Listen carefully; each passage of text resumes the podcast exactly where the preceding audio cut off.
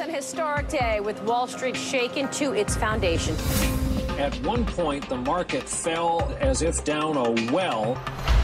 欢迎来到我们五月二十九日的比特币新闻播客。今天我们将讨论最新的比特币动态。在首则新闻中，尽管美国总统拜登之前对加密货币发出了严厉的警告，但比特币、以太坊和其他主要加密货币都对美国债务上限的协议表示欢迎。此外，比特币价格回升至每枚比特币三万美元附近，达到五月初以来的最高水平。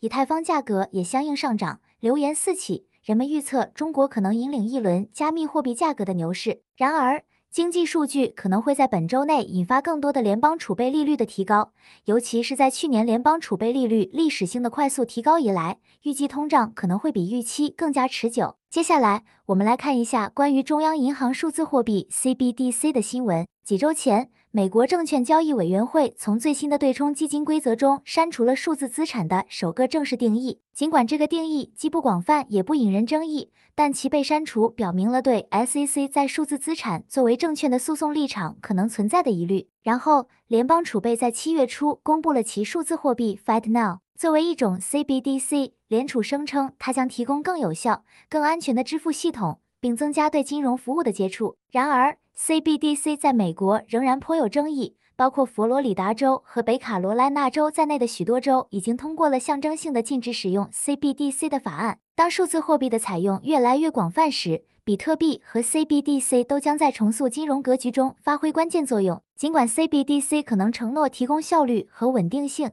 但其固有的中心化和可能的政府监控引入了不确定性。随着数字货币格局的不断发展，比特币的韧性和广泛的采用展示了在一个不确定的 CBDC 影响世界中去中心化金融的承诺。这就是我们今天的比特币新闻播客，希望你们喜欢，并多多分享或关注比特国中公众号。谢谢你们的收听。